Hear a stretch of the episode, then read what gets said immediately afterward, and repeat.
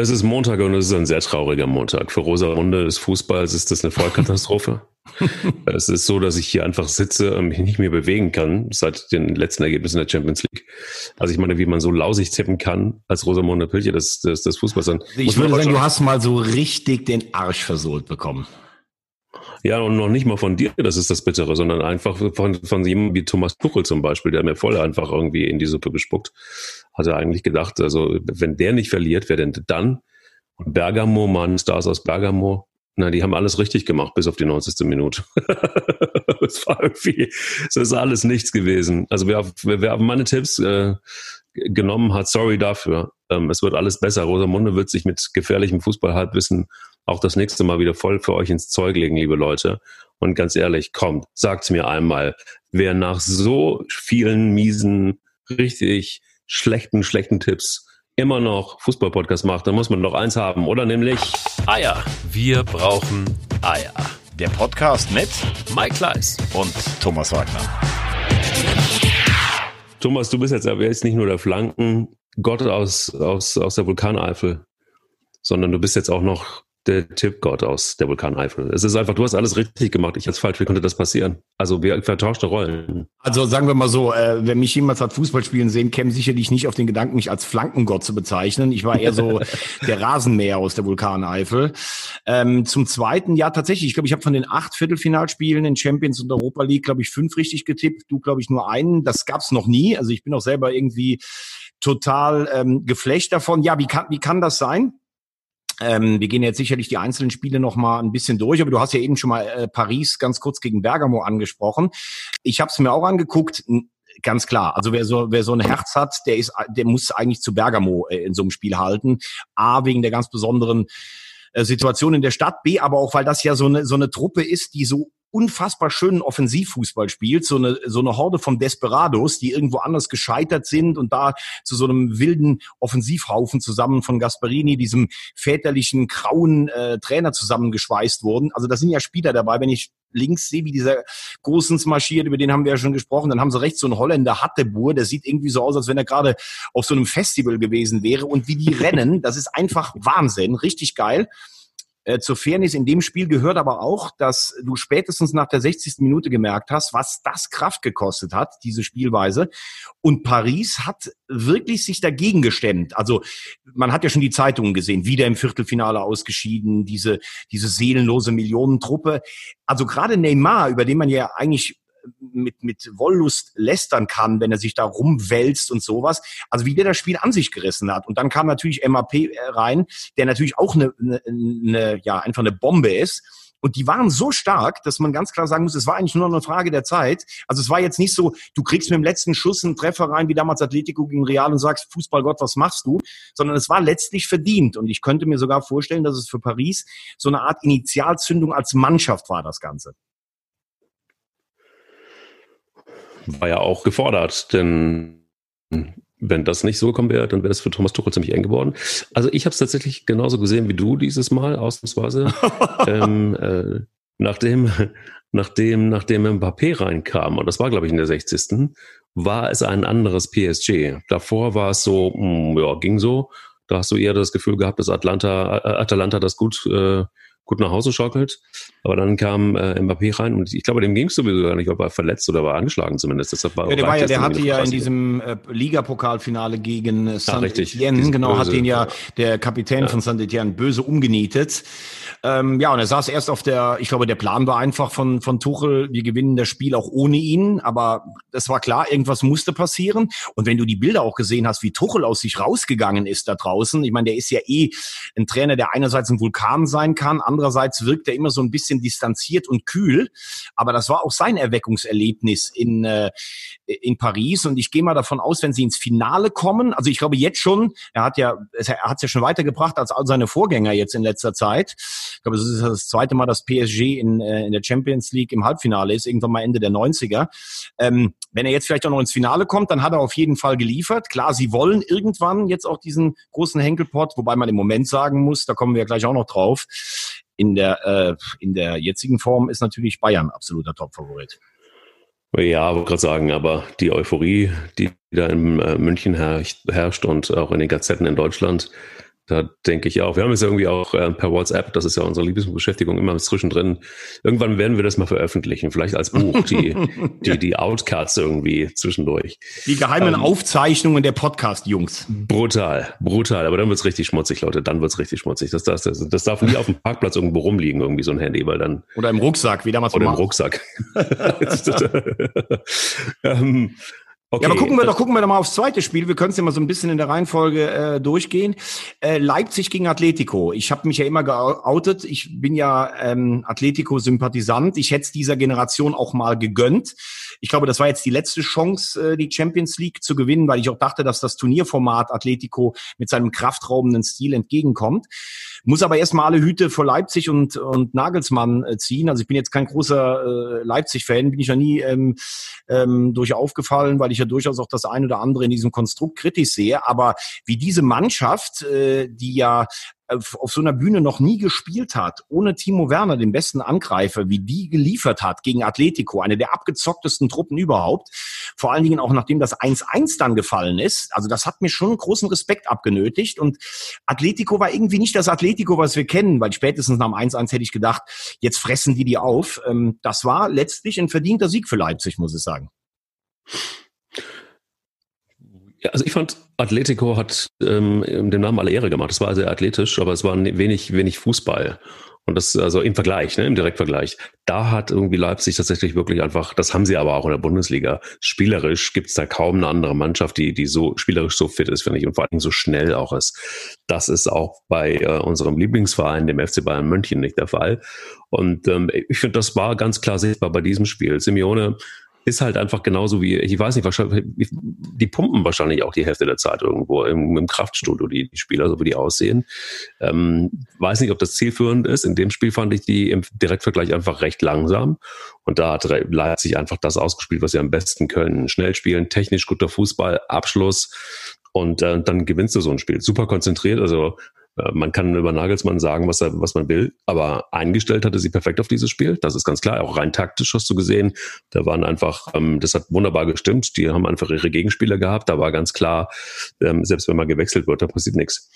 Und das hat sich ausgezahlt. Und ich finde, das ist Leipzig, boah, wie es, wie es spielt und liebt und lacht und keine Ahnung macht. Also es, äh, denen traue ich einiges zu. Also wenn wir da irgendwann äh, vielleicht in den Genuss ähm, eines, eines, eines Finales kommen, eines ähm, deutschen Finales. Das wäre auch ganz lustig.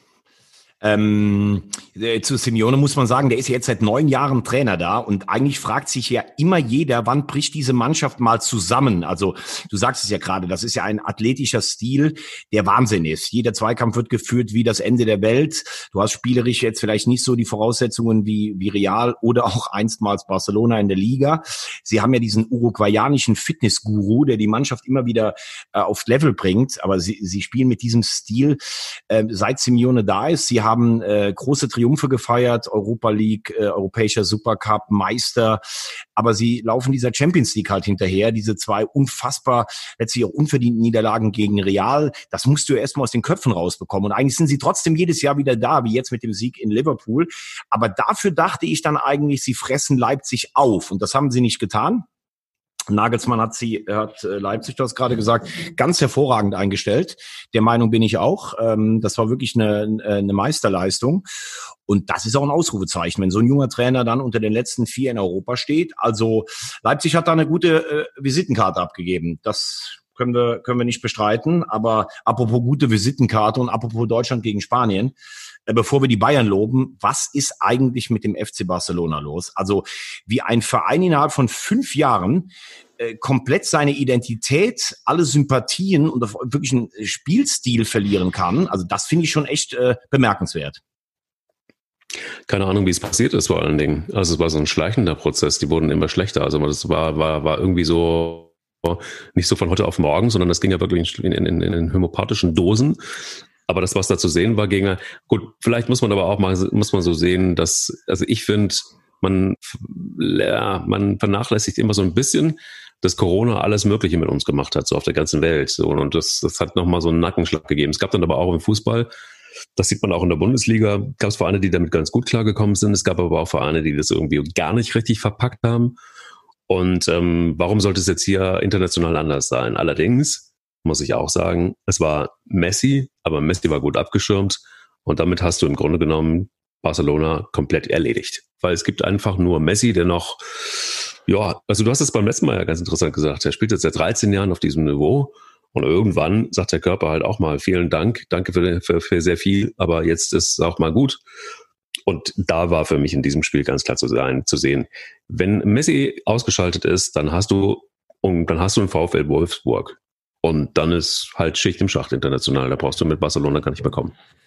Ja, man, äh, also man, man muss eher sagen, ich glaube, ich kann schon ein paar Punkte aufzählen, die mir auffallen äh, über den Niedergang des FC Barcelona.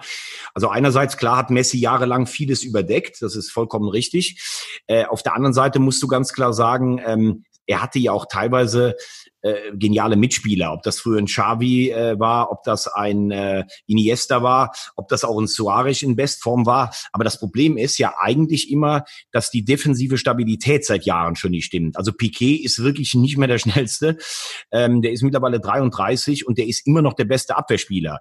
Ein Busquets ist in die Jahre gekommen. Das hast du früher alles zuspielen können, weil im Mittelfeld viele Löcher schon gestopft wurden und weil vorne halt einfach diese gnadenlose Maschine immer zugeschlagen hat. Aber ähm, Um, die Statik in der Mannschaft stimmt nicht. Man gibt, äh, glaube ich, über 300 Millionen aus, um einen äh, Coutinho und einen Griezmann zu kaufen, wo ich sage, wo soll Griezmann eigentlich spielen? Das, was er spielt, das, das äh, deckt Messi eigentlich ab. Ne? Äh, ein Coutinho war im Mittelfeld irgendwann auch, wo du eigentlich damals noch gar nicht so groß äh, das Problem gehabt hast. Jetzt sind aber auch all diese Spieler wie Rakitic und Busquets in die Jahre gekommen und du hast es immer versäumt, für das Geld mal einen vernünftigen Abwehrspieler dir zu kaufen. Mhm. Also ich hätte mir zum Beispiel vorstellen können, dass Mats Hummels da richtig gut reingepasst hätte. Da gab es ja auch immer mal das Gerücht, dass er nach Barcelona geht. Das ist das Erste. Zum Zweiten ist der Verein ja völlig zerrüttet in sich. Es gibt eine Schlammschlacht ums Präsidentenamt. Es gibt angeblich teilweise Detektive, die den Spielern nachspionieren. Also es ist gar nicht mehr. Früher hast du immer so gedacht, mehr als ein Club, das wurde ja auch so ge gelebt, dieses katalanische Unabhängigkeitsaushängeschild und sowas. Mittlerweile ist in dem Verein nur noch Zwietracht, nur noch Misstrauen. Messi hat angeblich auch keinen Bock mehr richtig. Griezmann ist nie richtig angekommen. Dembele ist halt, hat einen Pfeil im Kopf. Also da muss man schon ganz klar sagen, das ist nicht mehr der FC Barcelona, den wir kennen. Ich muss aber auch sagen, ähm, dass äh, beim Stande von 5-2 musst du spätestens wissen, okay, gegen diese Bayern hast du einfach keine Chance. Und da muss es dann auch mal jemanden geben, der dann einfach so den, den, den Bayern klar macht, pass auf, wenn ihr uns jetzt hier richtig verarscht, wie mit dem 8-2, dann wird hier auch mal ein bisschen rumgemäht. Dann kann es sein, dass der eine oder von euch auch mal ähm, vielleicht äh, mit ein paar Schmerzen ins Halbfinale geht. Ich will nicht sagen, dass du als Barcelona dann die Bayern umtreten musst, aber du musst dich doch wenigstens mal wehren. ich sehe es schon. Na, nein, ich meine ganz ehrlich, das war doch, das war doch für den FC Barcelona eine Schande.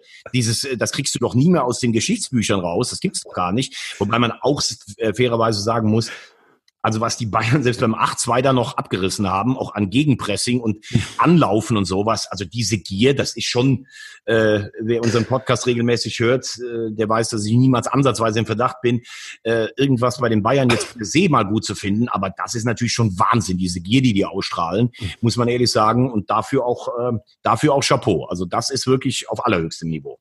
Das, ich sehe schon jetzt äh, die Schlagzeile irgendwie, äh, nachdem äh, nach, dem, nach der Schlagzeile irgendwie deutlich mit dem ersten FC Köln. Thomas Wagner ruft zur, äh, zur, zur Körperverletzung gegen, gegen Bayern. Nee, nee, nee, nee, nee, das habe ich nicht gesagt. Und das müsstest du gerade, also mit deiner Agentur, müsstest du gerade wissen, wie gefährlich sowas ist. Ich habe gerade gesagt, da weiß jeder, der Fußball gespielt hat, was ich meine. Da musst du dir auch mal eine gelbe Karte abholen, da musst du dich mal wehren und musst ganz klar sagen, pass auf, wir, wir können dieses Spiel nicht mehr gewinnen, aber wir können doch nicht 8-2 verlieren, das geht nicht. Also, ich habe extra gerade gesagt, man muss sich dann auch körperlich mal wehren, ohne brutal Fußball zu spielen. Liebe Kollegen der Bild, es ist meine Schlagzeile. Ihr benutzt sie nicht. Das, so viel kann ich sagen. Und äh, sonst rufe ich bei Julian Reichel selber an. Ähm, nein, ich fand nur tatsächlich, ich bin, ich bin komplett bei dir. Schon wieder. Das ist, wird langsam unheimlich. Ich schließe mich dir einfach an, dann kann ich auch keine Tipps mehr verlieren.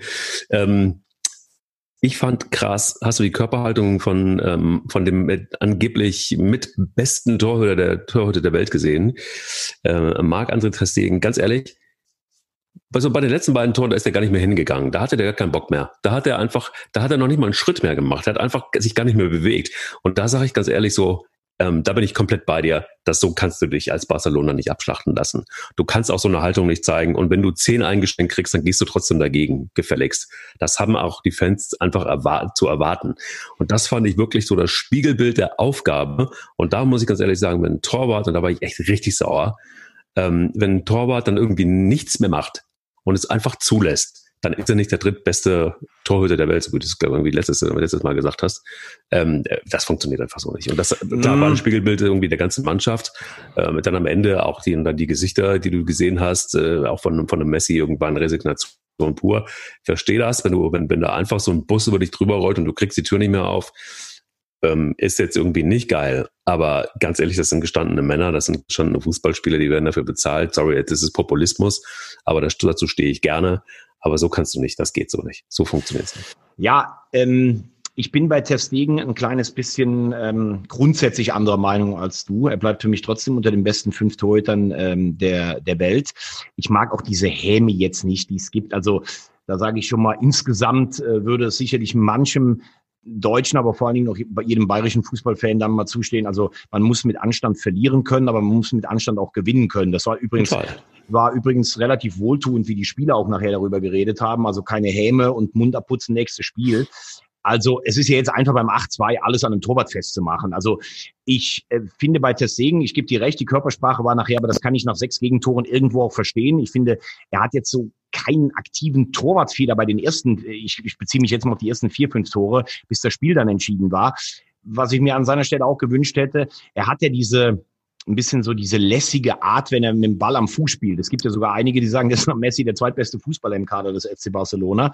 Und so, so spielt er ja auch seine Pässe. Aber das hat ja in dem Spiel überhaupt nicht funktioniert. Und wenn ich fünf Bälle in die Karpaten trete, und dann denke ich, muss ich mal denken, okay, die kommen heute nicht an, dann gibt's heute mal die 0815-Nummer, dann curl ich den Ball einfach 70 Meter in die gegnerische Hälfte, damit er nicht direkt wieder zurückkommt.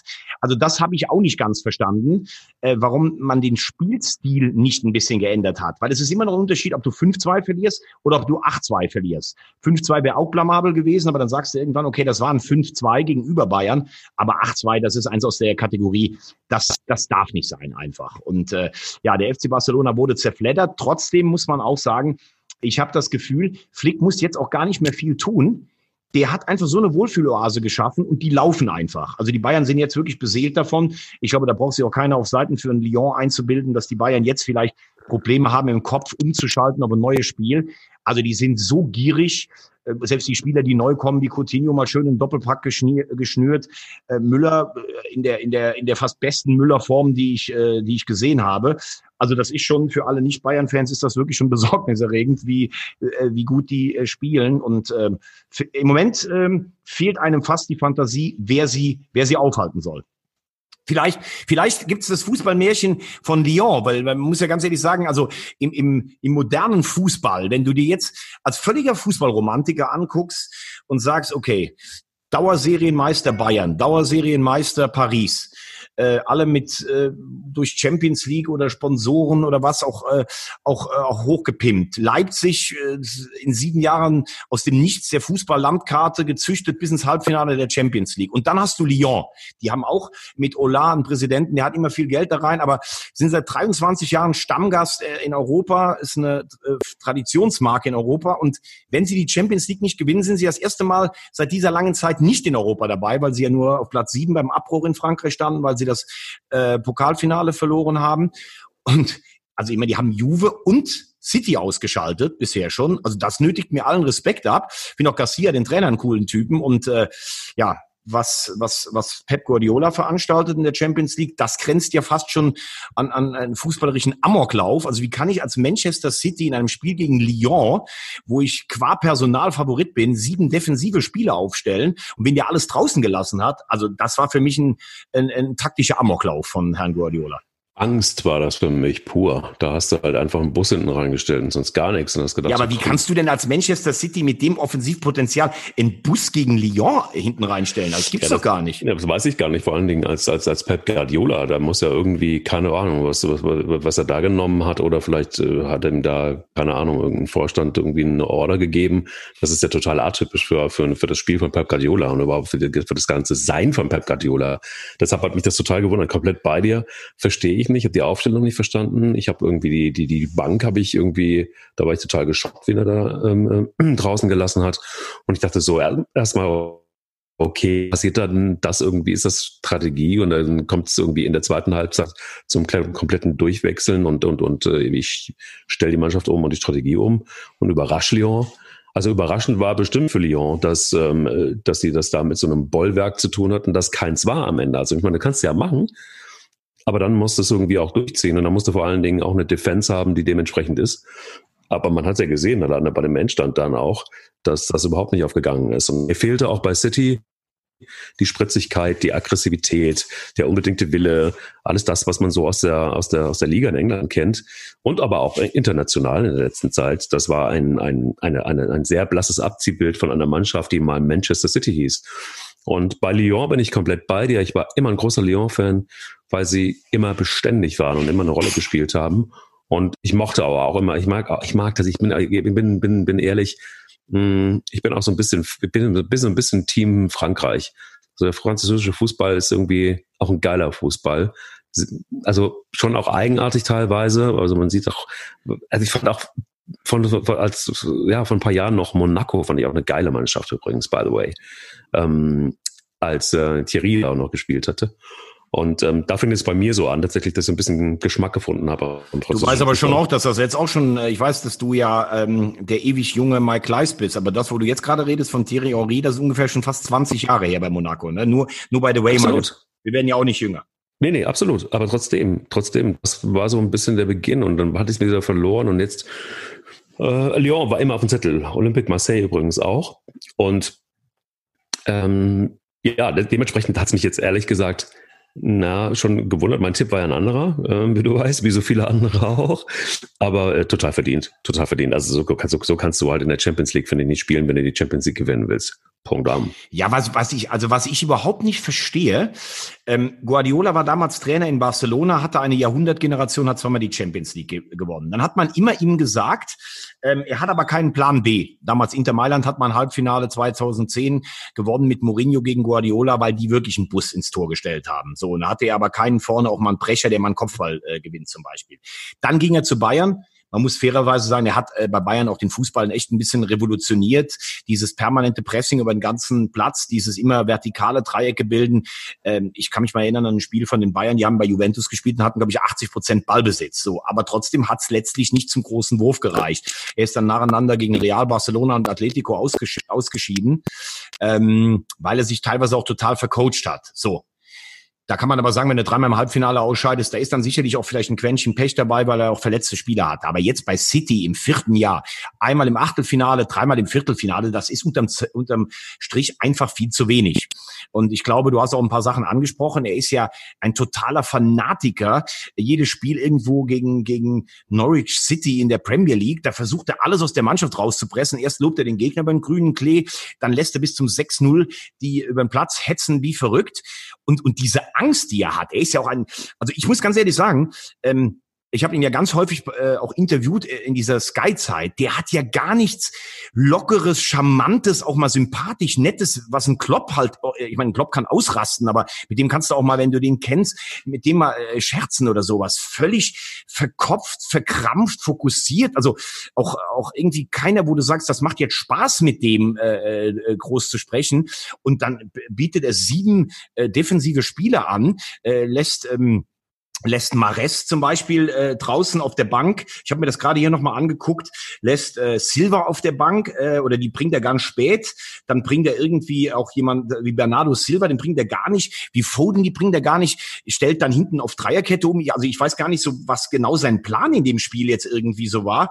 Und ich muss auch ganz ehrlich sagen, wenn du hinten Garcia, Laporte und Fernandinho hast, das ist eben dann auch keine absolute Weltklasse.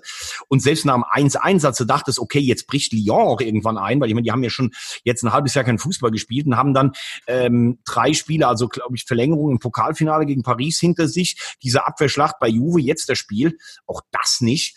Also ich weiß es nicht. Da hat die Angst fressen Seelen auf äh, Mentalität von Pep Guardiola auf die Mannschaft abgefärbt. Und da musst du unterm Strich sagen, wenn du jetzt deine letztes Champions League Finale vor neun Jahren erreicht hast, obwohl du mit Barcelona, Bayern und Manchester City nur Granatenkader hast, ja, das ist dann bei all dem, was er an positiven Input für den Fußball gebracht hat, dann doch ein bisschen zu wenig.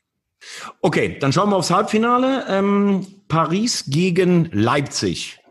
Was ja. sagt Rosamunde? Da bin ich verunsichert. Kleiner Hinweis der Redaktion. Äh, anders tippen, als Rosamunde das sagt. Ja, bitte, lieber Mike. Anders tippen, als Rosamunde das sagt. Das ist ja auch irgendwie, du bist ja ein Freund. Ja, ich bin verunsichert, ehrlich gesagt. Nein, ähm, nein, nein, nein, nein, nein. Ähm, du kannst nicht verunsichert sein.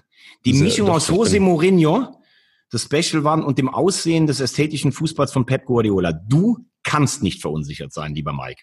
Hm, also ich, ich, na gut, also ich würde es jetzt einfach mal, ich würde es einfach mal wagen und würde sagen, es äh, wird ein Sieg des PSG, aber vielleicht lege ich mich deshalb auch darauf fest, und zwar mit 2 zu 1, wenn sie gewinnen, weil ähm, es de facto einfach sein muss, Tuchel muss auf jeden Fall dieses Spiel gewinnen.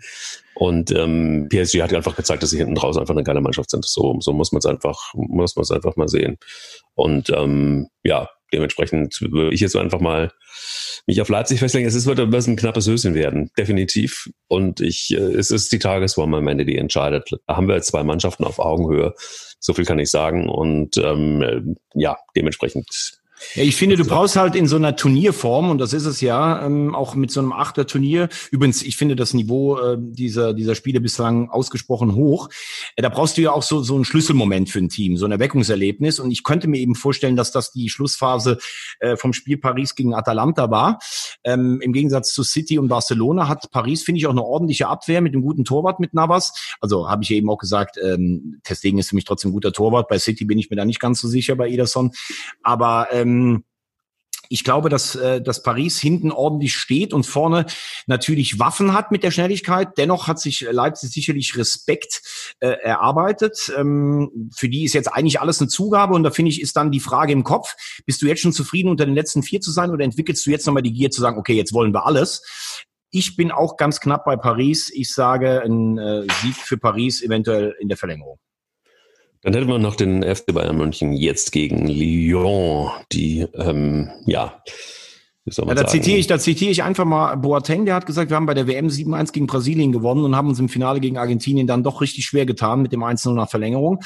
Äh, das ist sicherlich die richtige Herangehensweise und ich würde oft sagen, das ist sicher eine Floskel, weil du das nicht aus dem Kopf kriegst, aber diese Bayern wirken so fokussiert, dass ich das schon glaube.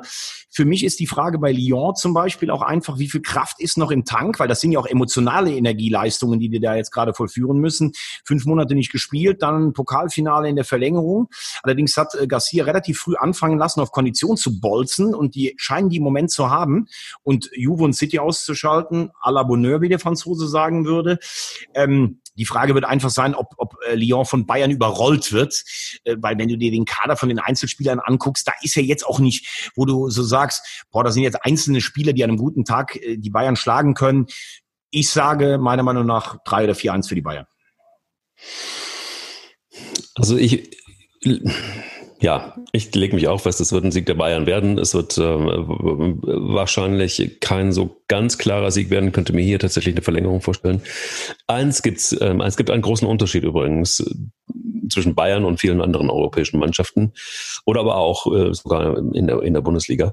Sie haben einfach äh, eine gute Defense, also eine gute Abwehr. Und das ähm, war bei ähm, Lyon, denen ist es so ein bisschen in die Karten gespielt dass, ähm, dass das alles nicht richtig aufgegangen ist. Auch jetzt beim letzten Spiel gegen City, dass es zwar ein, ein, ein Bollwerk gab, das aber keins war. So, jetzt hat aber Bayern München niemand wie David Alaba. Der ist ja immer so, der, der ich, für mich ist es der fast meist unterschätzte äh, Abwehrspieler aller Zeiten, weil er einfach mega, ein mega, mega, mega Spieler ist. Ja, aber, Und, aber der war meiner Meinung nach der eigentlich der schlechteste Spieler gegen Barcelona. Ja, da schon, aber in der Regel ist er das. Also ich finde, ich bin großer, ich bin großer, ich bin jetzt kein, ähnlich wie du, kein Alaba, Quatsch, kein Bayern-Fan, aber ich bin äh, klar Team, äh, Team Alaba. Wollen wir es nicht an ihm alleine festmachen. Die, diese ganze Mannschaft Bayern München, auch Lewandowski, von dem man halten kann, was man will. Ähm, aber Fakt ist, das sind alles gute Spieler. Der Müller ist wirklich in der, in der Form seines Lebens, möchte man schon fast sagen, zumindest wenn man dieses Spiel gesehen hat. Und das sind einfach Qualitäten, die hat Lyon in der Summe nicht. Und, dann und jetzt hat ja jetzt hat ja Karl-Heinz Rummenigge noch durchgesetzt, dass doch äh, der Weltfußballer gewählt wird in einem persönlichen Telefonat bei Herrn Infantino. Das wird sicherlich bei Lewandowski auch mal ein paar Prozent äh, freisetzen. Ähm, also ich glaube, habe ich gerade gesagt, ich glaube nicht, dass Lyon die Bayern äh, stoppen kann und dann in einem Finale äh, sage ich, wenn Leipzig im Finale stehen würde gegen die Bayern, für die Bayern wäre es gefühlt der Super-GAU gegen eine deutsche Mannschaft das Champions League-Finale zu verlieren. Das war ja 2013. Also ich glaube, wenn sie das gegen Dortmund verloren hätten, dann wäre wirklich was zusammengebrochen bei den Bayern. Da hatten sie dank des Schiedsrichters und der ersten halben Stunde äh, viel Glück, dass sie das Ding 2-1 gewonnen haben. Ich glaube, gegen Leipzig, das können sie sich auch überhaupt nicht vorstellen. Ich glaube allerdings auch nicht, dass in einem Finale Leipzig-Bayern Leipzig dieser nervlichen Belastung gewachsen wäre gegen die Bayern, gegen die sie eigentlich noch nie ein großes Spiel gewonnen haben äh, in der Liga oder im DFB-Pokal äh, zu gewinnen. Die einzigen, die an einem sehr guten Tag, wenn die Bayern einen durchschnittlichen Tag haben, ihnen gefährlich werden könnte, wäre Paris, weil sie eben Spieler haben wie Neymar und MAP, die mit das Beste sind, was es auf der Welt gibt, die auch mit einer einzelnen Aktion was entscheiden können, dann ist es ein Spiel. Also ich sage ähm, im Moment als, äh, als Voraussage, die Bayern holen die Champions League zu 80 Prozent. Äh, 15 sage ich Paris und äh, die letzten fünf äh, laut Infra Infratest DIMAP teilen sich dann Lyon und Leipzig auf bei mir. Gut, mein lieber Gucken wir noch kurz in die Europa League rein, ne? Ja, da ähm, muss man ja ganz ehrlich gestehen, da äh, habe ich mir zumindest eins richtig gehabt nämlich ähm, mein Lieblingsspiel Inter gegen Leverkusen. Da warst du auch und hast es äh, schon gespoilert und hast gesagt, na, mal gucken, was dieser ähm, ja doch äh, sehr spezielle Antonio Conte hinlegt. Aber der hat natürlich auch mal den Satz geprägt, ähm, dass unser Ziel ist zu gewinnen und nicht einzelne Spieler happy zu machen. Da ist er sich ziemlich klar. Also das ist ein harter Knochen und ähm, der geht voll auf Sieg alles auf Sieg. Und das hat sich auch wahrgemacht, oder? Wie ja, ähm, ja, es war, war für mich äh, echt eine beeindruckende äh, Vorstellung von Inter Mailand. Ähm, also ich habe Lukaku bei seinem allerersten Spiel damals gesehen für den RSC Anderlecht im Halbfin nee, im Viertelfinale des Europapokals, nee, der Europa League äh, 2010. Da hat er mit Anderlecht gegen, ja, jetzt hört genau hin, gegen den HSV gespielt. Der HSV hat sich sogar durchgesetzt. Und es war, ne, es war leider das Achtelfinale, äh, falls einer bei Wikipedia nochmal nachguckt. Viertelfinale war gegen Standard Lüttich. Und äh, da, da war Lukaku galt schon so als Naturereignis. Also der hat ja einen, also der hat ja eine Wucht und eine Präsenz. Also wie der beim 2-0 den Tabsoba weg, weggeschoben hat, das war Wahnsinn. Äh, bei, bei Conte und bei Inter hat es mich gewundert, sie waren so früh 2-0 vorne. Sie haben eben dann nicht so ligiert draufgesetzt, wie die Bayern sie hatten, um Leverkusen dann praktisch völlig zu demütigen, sondern haben sie eigentlich sogar noch mal ein Spiel zurückkommen lassen. Es war trotzdem äh, letztlich, muss man sagen, nah an einem Klassenunterschied drin. Es waren Spieler wie Tabsoba und vor allen Dingen Sinkgraben, die waren total nervös bei Leverkusen auf der Seite. Vorne hat so die letzte Zielstrebigkeit gefehlt. Ähm, ich weiß auch nicht, ob sie ein bisschen überrascht waren von dieser Wucht. Also das war schon imponierend. Ich glaube auch, dass Conte äh, darüber hinaus einfach ein, ein, ein, Trainer ist, der viel aus der Mannschaft rausholt. Donetsk heute Abend wird sicherlich äh, für Inter nicht ganz so einfach, weil Donetsk ist so eine Mannschaft, die fliegt immer so ein bisschen unterm Radar, ist aber eingespielt, hat gute Brasilianer. Trotzdem glaube ich irgendwie an Inter und dann wäre das Finale am Freitagabend Sevilla gegen Inter. Das hört sich fast schon an wie ein Champions League Spiel. Und ich weiß nicht, wie du gestern Abend das Spiel äh, gesehen hast zwischen Sevilla und Menu. Also Menu hatte ja nach der Halbzeit Riesenchancen, musste diese Spiele eigentlich gewinnen. Aber bei Sevilla ist wirklich imponierend. Die haben ja fünfmal diesen Wettbewerb gewonnen und man hat auch das Gefühl, wenn die auf den Platz gehen, egal ob die zurückliegen, egal ob der Gegner besser ist, die spielen so, als wenn das ihr Wettbewerb ist und sie wissen, am Ende gewinnen doch wir. Also das fand ich gestern schon spannend. Das war übrigens ein richtig gutes Fußballspiel, äh, Man United gegen Sevilla. Ja, fand ich auch. Also da hat man tatsächlich auch gesehen, dass, obwohl, also ich muss ganz, ganz ehrlich sagen, das Wolverhampton hat für mich einfach noch ein gutes Spiel gemacht ähm, gegen Sevilla und dementsprechend knapp war es ja auch und äh, da, da hätte ich mir ja noch was, da hätte ich ja noch was reißen können aus Rosamunde. Das war ja gar nicht so unrealistisch. Ja, wobei da haben sie richtig stark angefangen, Wolverhampton, aber hinten raus hat dann auch so ein bisschen über die Überzeugung gefehlt. Das hat es in der Tat. Da war einfach aber auch die Erfahrung von Sevilla mit Sicherheit größer und es ist das eingespieltere Team. Insofern hat es mich jetzt noch wieder nicht gewundert, aber trotzdem, es war, war für mich trotzdem lange Zeit ein Spiel auf Augenhöhe. Dementsprechend, ja, ähm, hat mir natürlich ein, einige Male das Herz geblutet. Kopenhagen, übrigens Manchester gegen Kopenhagen, war jetzt auch nicht so, dass Manchester United da nun irgendwie eine Demonstration aber das war schon auch eine One-Man-Show des Torwarts von, von Kopenhagen. Also ich hätte ihn irgendwie auch gegönnt, aber das war schon geil, was der da alles gehalten hat. Also Total. Also da, da war Menu schon die bessere Mannschaft. Äh, meine Soldier hat sie jetzt äh, unter, in die Champions League geführt in England aber wieder kein Titel. Also seit Ferguson weg ist, Silverware, wie die Engländer ja immer sagen, wird ein bisschen rar in den letzten Jahren. Ähm, und ich glaube, so ein Europa League-Titel, der hätte ihn jetzt doch ganz gut zu Gesicht gestanden. Aber also ich sage heute Abend, Inter kommt weiter und das Finale Sevilla gegen Inter. Also Sevilla, die Matadoren dieses Wettbewerbs gegen diesen siegesverrückten Conte, der als Trainer schon viel erreicht hat, aber noch keinen internationalen Titel war. Als Spieler mit Juve hat er ja die Champions League und den UEFA Cup gewonnen. Das, glaube ich, wird ein richtig enges Höschen. Da könnte ich mir sogar eine Verlängerung vorstellen am nächsten Freitag. Aber Inter gegen Donetsk, das ist für dich eine klare Geschichte? Nee, nee, habe ich doch ja gerade eben, hast du vielleicht ein also, bisschen überhört. ich habe okay, hab, nee, ich hab auch gesagt, dass Donetsk ähm, immer so ein bisschen unter dem Radar fliegt. Das ist eine richtig gute Mannschaft, international erfahren mit den Brasilianern. Das wird heute Abend schon eng, aber ich glaube, dass Inter sich letztlich dann doch durchsetzt. Siehst du, und da bleibe ich jetzt mal mutig, Rosamunde, und sage, das wird ein äh, Finale werden äh, zwischen Sevilla und Donetsk. William Hill twittert gerade. Kleis tippt Donetsk. Die Quoten brechen gerade zusammen in England. Äh, kleine Information für unsere Podcast-User. Ja, interessant. Äh, ich finde es aber gut, dass du mutig bleibst. Äh, wir sind ja auch noch ganz früh in der Saison. Jeder kann ja mal eine schlechte Woche haben. Ähm, also wie gesagt, ich glaube, dass Donetsk, äh, wie gesagt, eine Riesentruppe hat. Ich freue mich auch auf das Spiel. Werde ich mir heute Abend natürlich auch reinziehen. Lass uns doch noch mal ganz kurz in die, die Bundesliga gucken. Ähm, Luca Waldschmidt geht vom SC Freiburg zu Benfica Lissabon. Was, was hältst du davon? Puh. Also, äh, dass Luca Waldschmidt geht, das ähm, ist für mich jetzt keine Überraschung. Das war ja schon irgendwie länger angesagt. Dass er allerdings nach Lissabon geht, erschließt sich mir jetzt nicht so richtig. Also das kann irgendwie, das klingt irgendwie so nur, da da hat irgendwie ein Berater ihm irgendwie einen geilen Deal besorgt.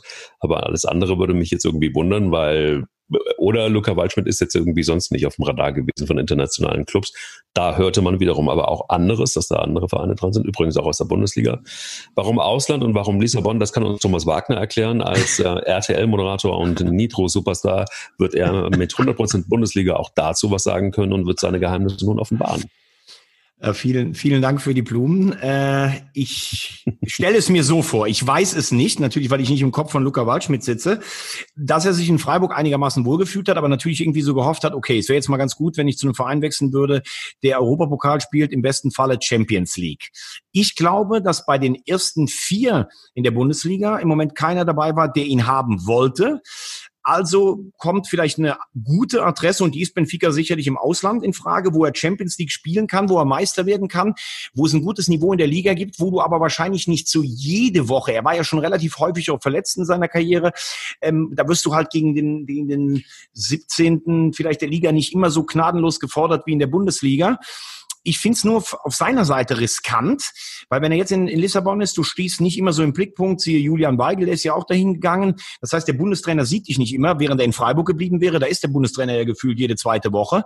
Ähm, er will ja auch zur Europameisterschaft. Also das ist schon ein gewisses Risiko. Aber was für Lissabon sicher äh, spricht, äh, die haben Kohle. Die versuchen jetzt so junge Talente aus Europa zu holen, die nicht im allerhöchsten Regal sind. Und Lissabon ist eine wunderbare Stadt. Und das Wetter ist gut. Also ich finde, da sind schon noch ein paar Argumente dabei, wo du es machen kannst. Aber wie gesagt, aus sportlicher Sicht halte ich es für ein Risiko. Ähm, Gibt es noch irgendwelche Wechsel, von denen du sagst, so, oh, Respekt, da müssen wir mal genau hingucken? Nee, ich hoffe, dass wir nächste Woche darüber reden können, dass Simon Terodde zum HSV gegangen ist. Das wird mir sehr gut gefallen, muss ich ganz ehrlich sagen. Er will, er will, er will. Ja, ja, ja steht, steht in der Zeitung. Er hat ja einige Angebote. Bei Nürnberg, da frage ich mich natürlich auch, wo haben die eigentlich die ganze Kohle her? Äh, die waren an Scheffler und Terodde dran. Jetzt hat Scheffler sich entschieden.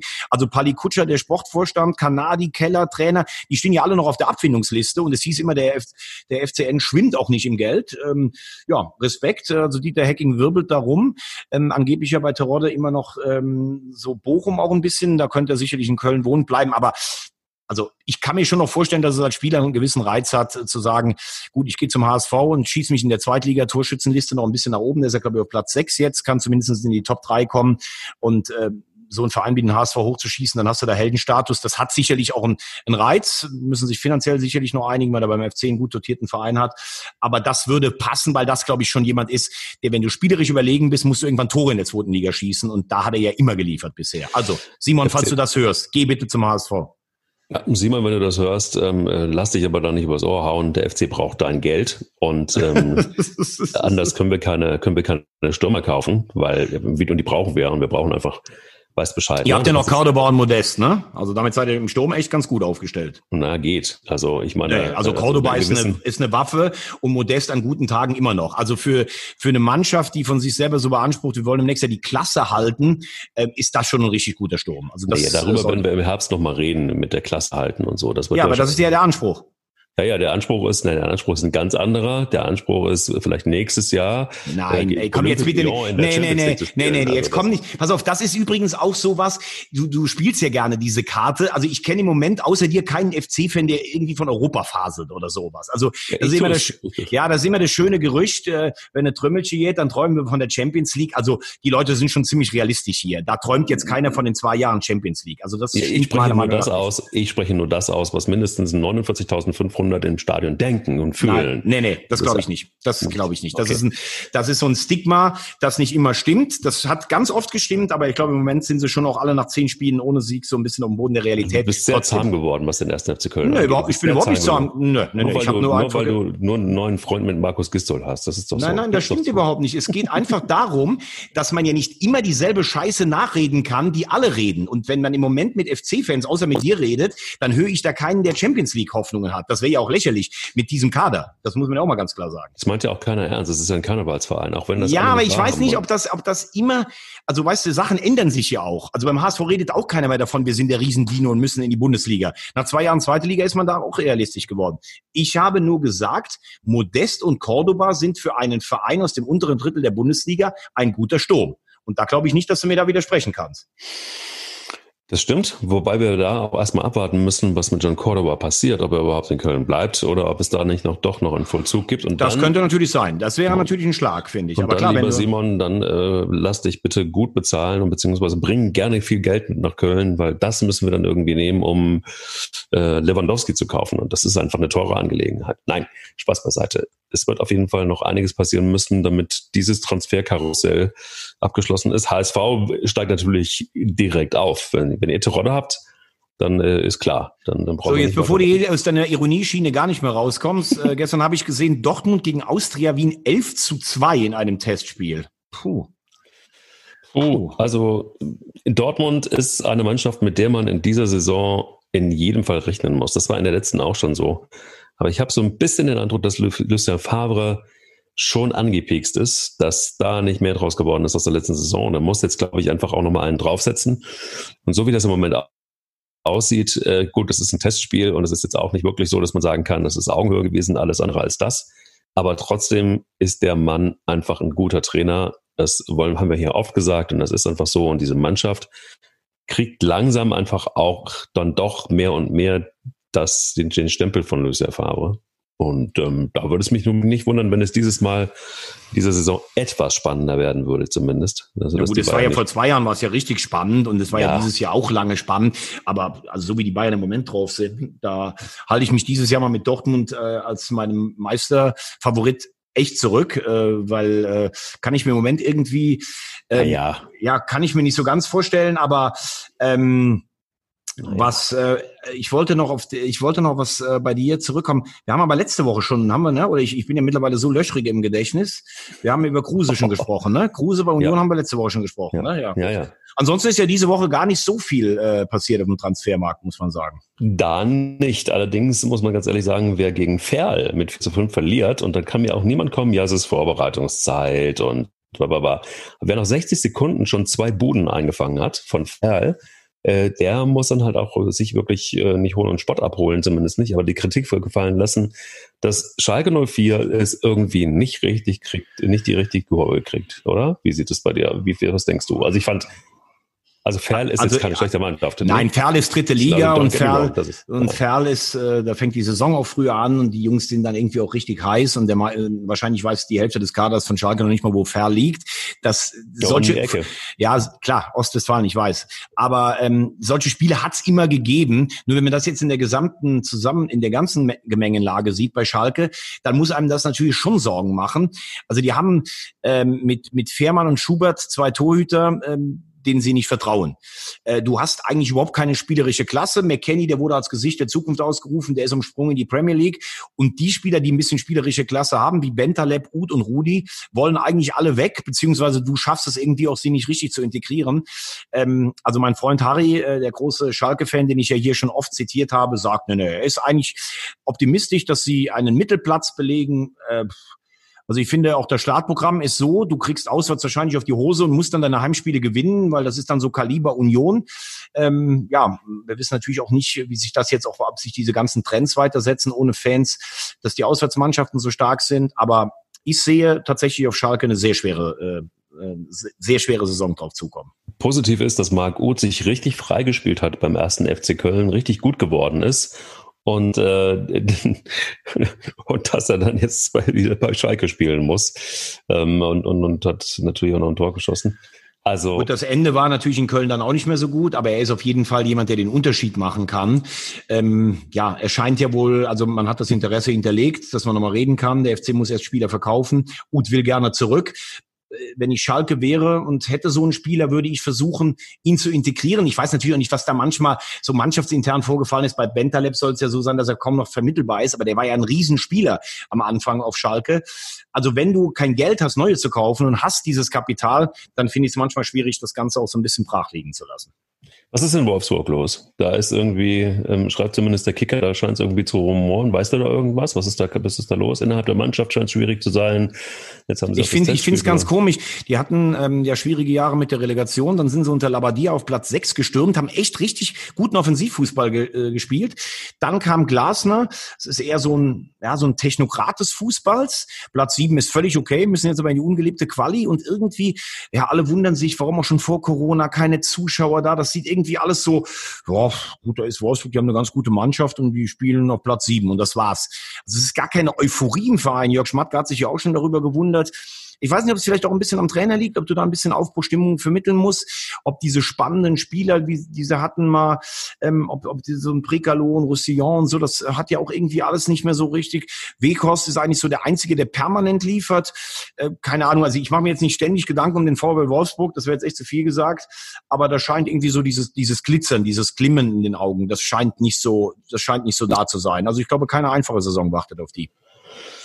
Gut, wobei Wolfsburg ja auch die Identität irgendwie ein bisschen gefehlt hat. Immer, immer, immer, seit ich denken kann. Und das, ähm, ja, ich, ich fand es tatsächlich deshalb auch bitter, dass Bono Labadia da mit Schmatke nicht klarkam und dann auch gegangen ist. Ich glaube, Weil, Hertha könnte nächstes Jahr echt eine ganz gute Rolle spielen. Also das glaub ich glaube, der Fußball, auch, die haben jetzt auch Kohle, die haben eine gute Mannschaft, das könnte ich mir schon vorstellen. Aber wir werden ja dann eh, nächste Woche müssen wir natürlich nochmal nachbesprechen, ähm, wie denn denn die Finals in Champions und Europa League gelaufen sind. Aber dann werden wir auch wieder unseren Saisonausblick machen, äh, jeweils mit fünf oder sechs Teams an einem Spiel, äh, an einem Montag. Und äh, ja, also ich kann jetzt schon mal sagen, dass die Hertha bei mir auf jeden jeden Fall im Tableau vor der Saison auf jeden Fall äh, steigt. Äh, da allerdings Rosamunde, die Tippgöttin ist, ist natürlich ähm, dann gefragt, wo du die alte Dame siehst. Ich bin, also, was soll ich sagen? Die Tippgöttin hat sich ja tatsächlich irgendwie wirklich verflüchtigt und mich hat irgendwie Fortuna etwas im Stich gelassen. Vielleicht sollte ich mir einfach mal einen neuen Job suchen oder mich umpositionieren. Ähm, äh, als das Christian Streich vielleicht einfach, der, der, der, der Podcast-Tippgemeinschaft, ähm, da vielleicht mal ein bisschen ad, äh, adäquater ranzugehen an das Ganze, nicht mit gefährlichem Halb Halbwissen.